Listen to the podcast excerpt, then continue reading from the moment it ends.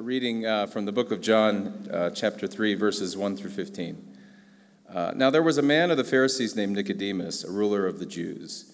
And this man came to Jesus by night and said to him, Rabbi, we know that you're a teacher come from God, for no one can do these signs that you do unless God is with him. And Jesus answered him, Truly, truly, I say to you, unless one is born again, he cannot see the kingdom of God. Nicodemus said to him, How can a man be born when he is old?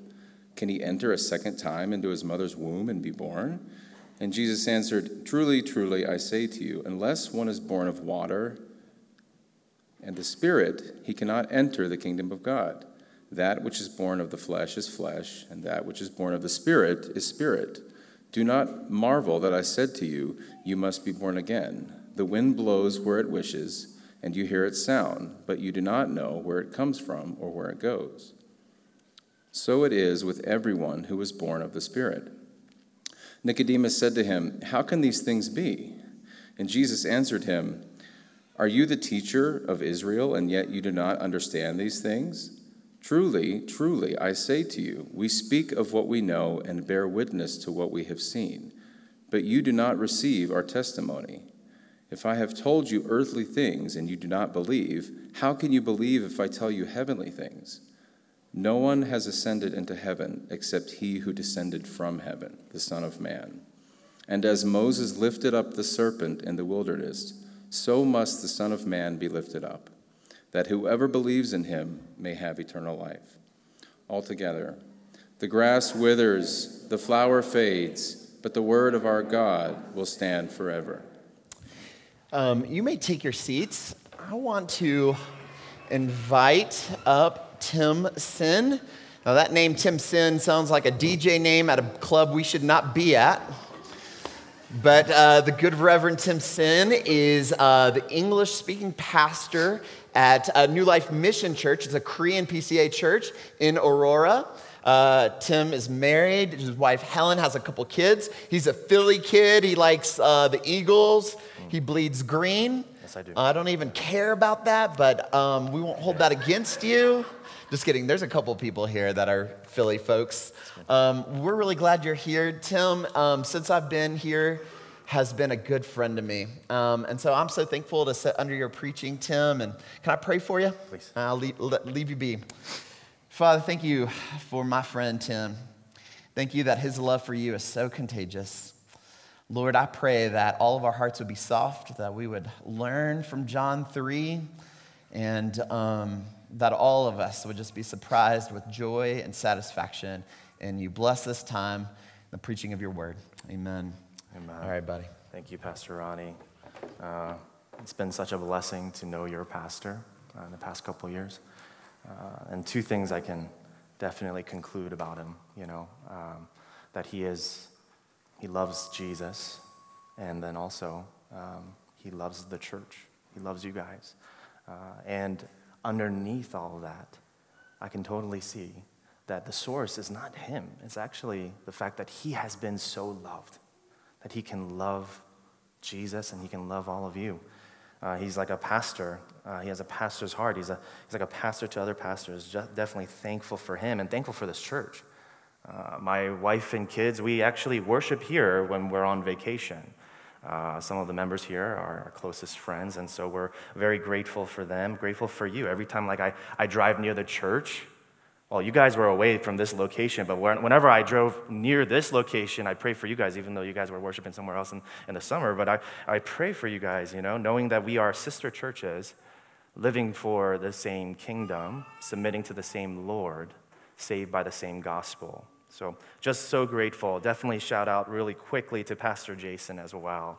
Um, I don't know about you guys, but I feel like whenever I talk to him, like he loves me the most out of anybody. Uh, I'm sure he feels you feel that way whenever you interact with him as well. And so I'm so grateful for the staff here and for this opportunity. Uh, I also love this gospel, the Gospel of John. Actually, the last time I preached here, years ago, I preached from John. And, and so we're going back into John, John chapter 3. And what I like about the, the, the author of John, he is so intentional with the details. Like in John chapter 3, he talks about how Nicodemus comes in the darkness of night. In John chapter 4, with Jesus' interaction with the Samaritan woman, we see the detail that John uh, includes in that story that the Samaritan woman leaves her water jar at the well because she encountered the living water. After being thirsty and not finding satisfaction in this world or in people, she found the living water and she will never thirst again. So she leaves her jug at the well to tell others about Jesus. It's these details that I just so love about John. And so here in John chapter 3, we see the context of the most famous verse, I believe, in Scripture, John 3 16. For God so loved the world that he gave his only begotten Son, that whoever believes in him shall not perish but have eternal life eternal life. One of the most famous verses in the Bible, and it's like one of the most important. I think it's the most important verses in the Bible. And here we see the context of that Jesus' interaction with Nicodemus. And so, simply put, I feel like uh, I need to start off with this central truth that our passage is teaching us this. You must be born again onto new life through Christ. You must be born again onto new life through faith in Christ. And we're going to take a look at this point through three points. First, the person. Second, the question. And lastly, the salvation. So, first, the person. Going into our passage, verse 1. Now there was a man of the Pharisees named Nicodemus, a ruler of the Jews. This man came to Jesus by night and said to him, Rabbi, we know that you are a teacher come from God, for no one can do these signs that you do unless God is with him. So let's look at the person, the person of Nicodemus. He's a Pharisee, he's one of the holiest of holy people. He knows his scripture. Not only that, he's a ruler of the Jews. He's part of the Sanhedrin, the, the 71 elders that ruled Jerusalem. So, this guy, he's wealthy, he's knowledgeable, he's eloquent, he's respected, he's probably ethnically pure, he's powerful. You would want a Nicodemus in your church. You'd want him as an elder, you'd want him as a pastor. And we see that here Nicodemus is like Mother Teresa meeting George Washington, meeting Elon Musk. I feel like uh, every like Korean parent would want their child to marry someone like Nicodemus. what I love again about this gospel is the gospel of John and all the details. Here we see this respected, moral man, Nicodemus. Like, if you had to place bets on who would be in heaven if you were in Jerusalem back then, it would be a Nicodemus. And then in John chapter 4, we see the Samaritan woman, non ethnically pure, immoral, rejected by the society so much that she had to go to the well in the middle of the day, the hottest part of the day. Why? Because the town hated her that much. She was filled with so much shame that she would rather experience the heat of the sun than the heat of people's gossip. We see the spectrum here. Nicodemus is on one side, and then the Samaritan woman on the other side. And Jesus meets both. Jesus ministers to both. He loves on both. He shares the good news with both. He points both toward himself. So I don't know about you. I, I don't know this church very well. I don't know the members of this church. Maybe you're more like a, a Nicodemus. And Jesus is calling you to himself. And maybe you're more like a Samaritan, the Samaritan woman, and Jesus is saying, Hey, I, I'm the living water. And if you drink from me, you will never thirst. To Nicodemus, he says, You must be born again. To the Samaritan woman, he says, Drink of me. I think it's one and the same thing. Hallelujah. So Nicodemus goes to Jesus when? By night. Why night? Because he was scared of the Jews. He didn't want them to know it's like in those movies when a teenager like sneaks out in the middle of the night. Why? To hang out with his friends. Maybe I'm talking about your past for some of you, right? Uh, and like to meet with your friends or in the middle of the night to, to meet with a forbidden love. And it's, it's beautiful. But here, uh, Nicodemus, he's going in the middle of the night to, to meet Jesus. And it's like a forbidden love almost. He's embarrassed, he's ashamed, he doesn't want people to know. And so he goes, he sneaks to Jesus, but John doesn't use uh, by night that phrase just to talk about when and why, but also to reveal to us the state of Nicodemus's heart.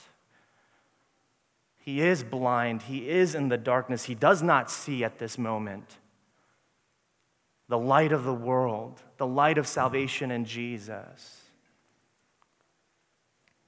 And I feel like for us, maybe some of us we, we have deceived ourselves to think that we live in the light. Maybe just like Nicodemus. But the truth is, we live in darkness. That we think Christianity is about living a moral life or about being good, being holy enough. But the truth is, it's, it's about knowing Jesus as your Lord and Savior, placing all of your trust in Him understanding and experiencing the forgiveness of grace that we've talked about earlier in this worship. Jesus, are we in the light today? And then Nicodemus, he, he makes a comment. Rabbi, we know that you are a teacher come from God, for no one can do these signs that you do unless God is with him. Rabbi, yo, Jesus, like, I'm a rabbi too. And I'm just letting you know you got some street cred here. I approve. You're a rabbi just like me. God is with me and God is with the, the, the Sanhedrin, the ruling elders. I'm one of them. And so I need to make sure that you know that God is with you too. And I, I just affirm that. He goes to Jesus not with a question, but with a statement. And it's almost like a statement of affirmation, thinking that Jesus was waiting for that, like he so needed that statement of affirmation.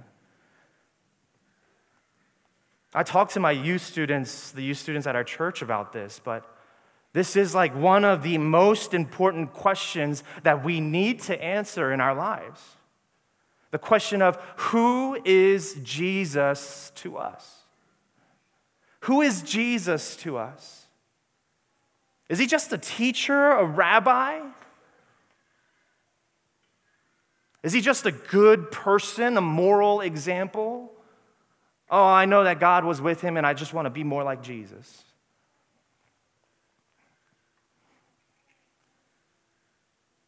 If you believe that Jesus is just a good teacher, you will not be saved. If you believe that Jesus is just a good moral example that you should follow, you will not be saved. Who is Jesus to us? Is Jesus our Savior? Is He our Lord? Is He the living water that we drink from? The bread of life that we eat from? Is He the source of life itself? Is He the source of our hope? Not in our righteousness, our record of righteousness, our standing, our, our wealth. Is He the foundation, the source of our hope, of our life, of our joy, of our peace, of everything? We started this point of the person talking about the person of Nicodemus, but we ended this point by talking about the person of Jesus. Who is Jesus to us? Who is Jesus to us? This leads us to our second point the question. Verse 3 Jesus answered him, Truly, truly, I say to you, unless one is born again, he cannot see the kingdom of God. Nicodemus said to him, How can a man be born when he is old? Can he enter a second time into his mother's womb and be born? Jesus answered, Truly, truly, I say to you, unless one is born of water and the Spirit, he cannot enter the kingdom of God. That which is born of the flesh is flesh, and that which is born of the Spirit is spirit. Do not marvel that I said to you, You must be born again. The wind blows where it wishes, and you hear its sound, but you do not know where it comes from or where it goes. So it is with everyone who is born of the Spirit. There's this like, uh, I was I saw, I observed a student in class this past week, and uh, the student out of the blue talked to his instructor, and he was like, "Wouldn't it be so?" It was, it was so, it was like random. He's like, "Wouldn't it be so cool if all the countries of South America just joined and became like one superpower?" And I was confused because the class had nothing to do with politics, had nothing to do with geography, and, and the student was just like saying this random comment I feel like that's almost the case here. Like Nicodemus goes to Jesus, gives him his statement of affirmation, like, Rabbi, I know God is with you. And then Jesus all of a sudden says, Hey, unless one is born again, he cannot see the kingdom of God. It's as if Jesus knows Nicodemus's heart, his source of hope, his identity. And he pulls it all apart. Jesus knows that Nicodemus thinks he knows the kingdom of God. He thinks he knows that his life, his study, his career, his wealth, his politics, his power are enough, are the truth for Nicodemus. But Jesus just throws a curveball and it leaves Nicodemus almost undone. New Testament scholar Leon Morris, he says this in one sentence, he sweeps away all that Nicodemus stood for and demands that he be remade by the power of God. Jesus is saying, Hey, Nicodemus, your wealth cannot save you. Your standing cannot save you. Your education, your power, your respect, your reputation, your righteousness, even, will not save you. You cannot enter into the kingdom of God unless you are born again. So the question from Nicodemus is simply put how can we be born again? It's very logical. How can a grown person enter into the mother's womb again to be born again? He just has no idea what that means. And I was the same way too at one point. I remember when uh, I was older as an adult and I saw one of my high school friends and we talked and we caught up, and he, he asked me what I believed in, what was my religion. I said I was a Christian. I'm like, How about you? And he was like, Oh, I'm not a Christian. I'm a born again Christian. I was just confused. I was like, What is this language of being born again? I don't understand. I, I thought I was born again as a Christian, and here he is saying that differentiating his religion from mine. But I understood then, after conversations with him, that he was just trying to make a clarification. That he's not just a Christian that just says he's a Christian that just attends church on Sundays, but he actually believes in the truth of Jesus. That he has experienced renewal in his heart. It's almost as if resurrection has entered into his life, and there's resurrection life with that new heart.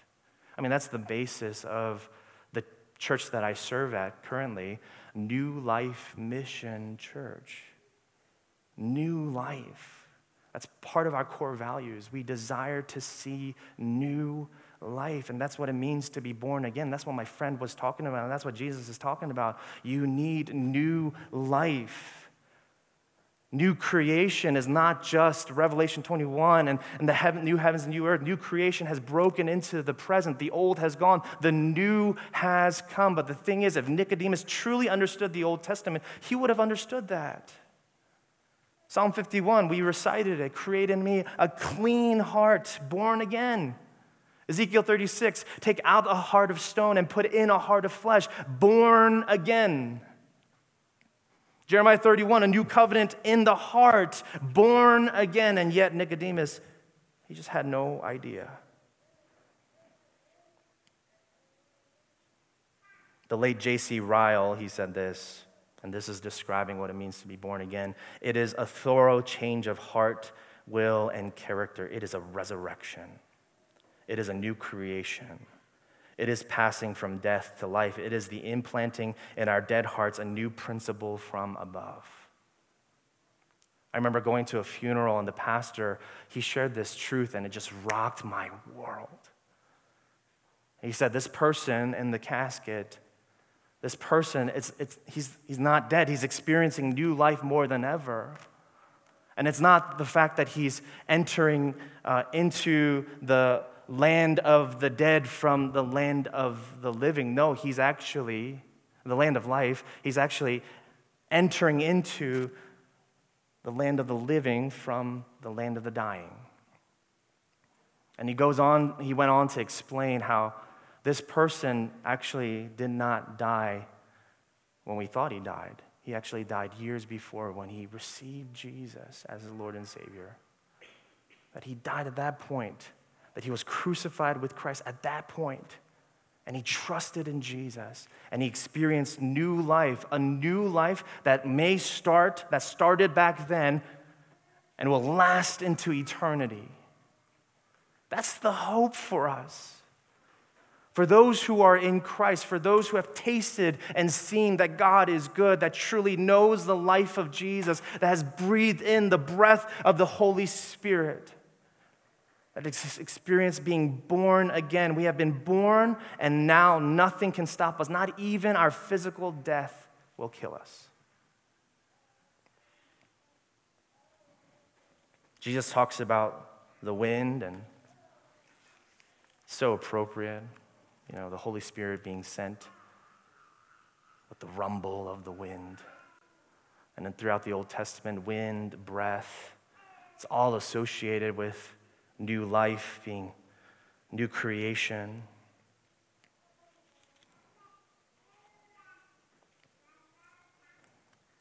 And all this points to our last point the salvation.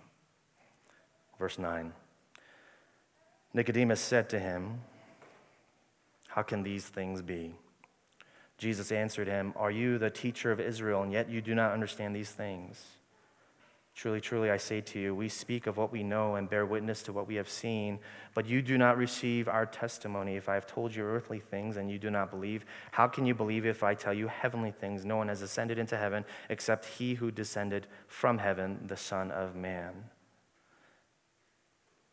In these verses, Jesus is talking to Nicodemus about how he's from heaven. He knows what he's talking about. He's the Son of Man, he's the Son of God, he's God the Son. He knows what he's talking about. He spoke God's word, he knows what he's talking about. He's revealing the truths of heaven.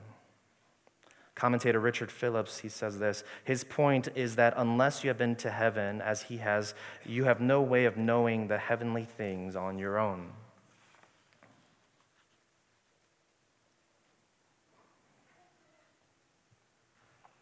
He's pleading with Nicodemus, hey, trust in me.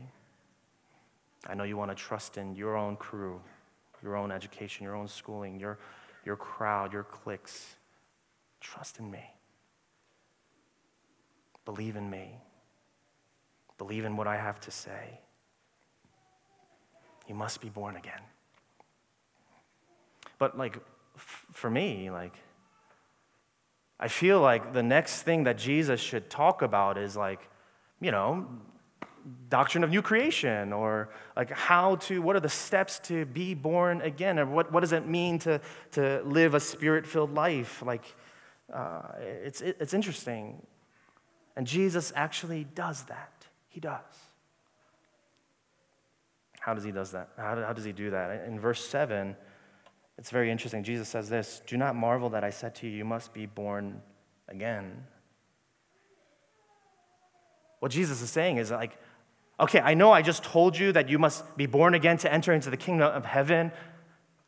And the Spirit needs to work in you to create in you a new heart. And I'm trying to tell you that it's by grace that you have been saved. You need God to enter into your life, to, to build you up, to give you new life. It's not a work that you've done, you haven't saved yourself, it's God. But I want you to focus on this. I need you to get this. Verse 14 And as Moses lifted up the serpent in the wilderness, so must the Son of Man be lifted up, that whoever believes in him may have eternal life. Nicodemus, the goal isn't for you to try to be born again, to try to muster up strength to be born again. It's the Spirit's work. And so the object of your faith must not be in the new life, but the object of your faith must be in the Son of Man who gives that new life. It must be Jesus Christ. Jesus refers back to Numbers 21, the bronze serpent. The Israelites, in their pride, even though God miraculously provided for them in the wilderness, manna from heaven, water from Meribah, the Exodus, even. And yet they were grumbling against the Lord. And so, God, in his judgment and discipline, he sent, bronze, uh, he sent fiery serpents. And the Israelites, they were dying left and right. And they pled to Moses for help. Moses, the intercessor.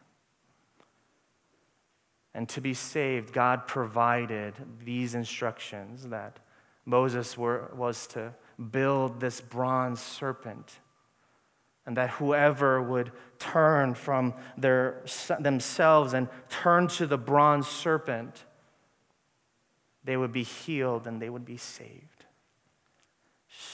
So confusing, right? Because serpent, Genesis 3, that's sin. How is that salvation? This is really confusing because we just recited like Westminster, Conf- like Westminster Shorter Catechism about like, you know, idols. Like, what's going on? Is that an idol? And in John chapter 3, Jesus, he clarifies it. Just like the bronze serpent was lifted up, the Son of Man must be lifted up that Jesus, who was without sin, he became sin for us on the cross, dying for our sin and shame, receiving the wrath and judgment of God for us. Why? So that we may be saved. That we, for us to be born again, we must truly have faith and it's not just faith in a new heart, it's faith in Jesus Christ, the Son of Man, lifted up. And we're just called to look. Stop looking at ourselves, our own strength, our resume. Stop looking at this world for salvation, but look to the Son of Man, look to Jesus. I believe it was Pastor Charles Spurgeon that said, It doesn't take much to look. All we have to do is look. And yet, sometimes for some of us, including me, it's like the hardest thing to look. Look and be saved. Back then, uh, the birthing process was very dangerous for moms. A lot of moms would die giving birth. Uh, even now, I mean, my wife almost died as well giving birth. And this image of being born again, Jesus is using that so appropriately, essentially saying someone had to die so that you may live. Someone had to die so that you may be born again. And it's me. I am the bronze serpent lifted up. Do you trust in me? Look to me. Believe in me. It's all about the details. John chapter 19.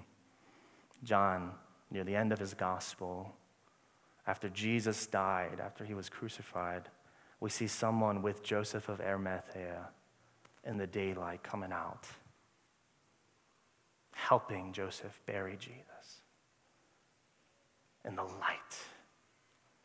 And I believe that at that moment on the cross, that's when Nicodemus saw. He looked, he saw, and he understood. He believed. he was born again and came into the light. Denver Pres Church. Do we believe? When's the last time we looked? Do we trust? And if we do, we can be so sure that we are born again unto eternal life. Let me pray for us. God, we give you all the glory and thanks. It doesn't take much to look, but sometimes it could be the hardest thing to look.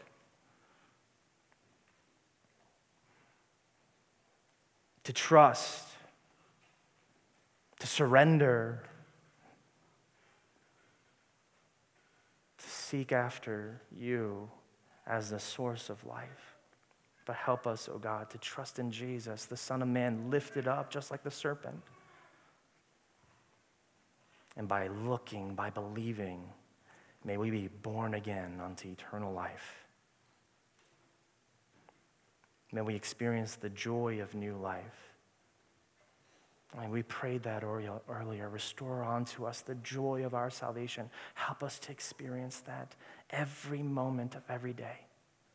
Thank you. We praise you. We praise you for the details. We praise you for your sovereignty. We praise you for your grace and mercy. In Jesus' name.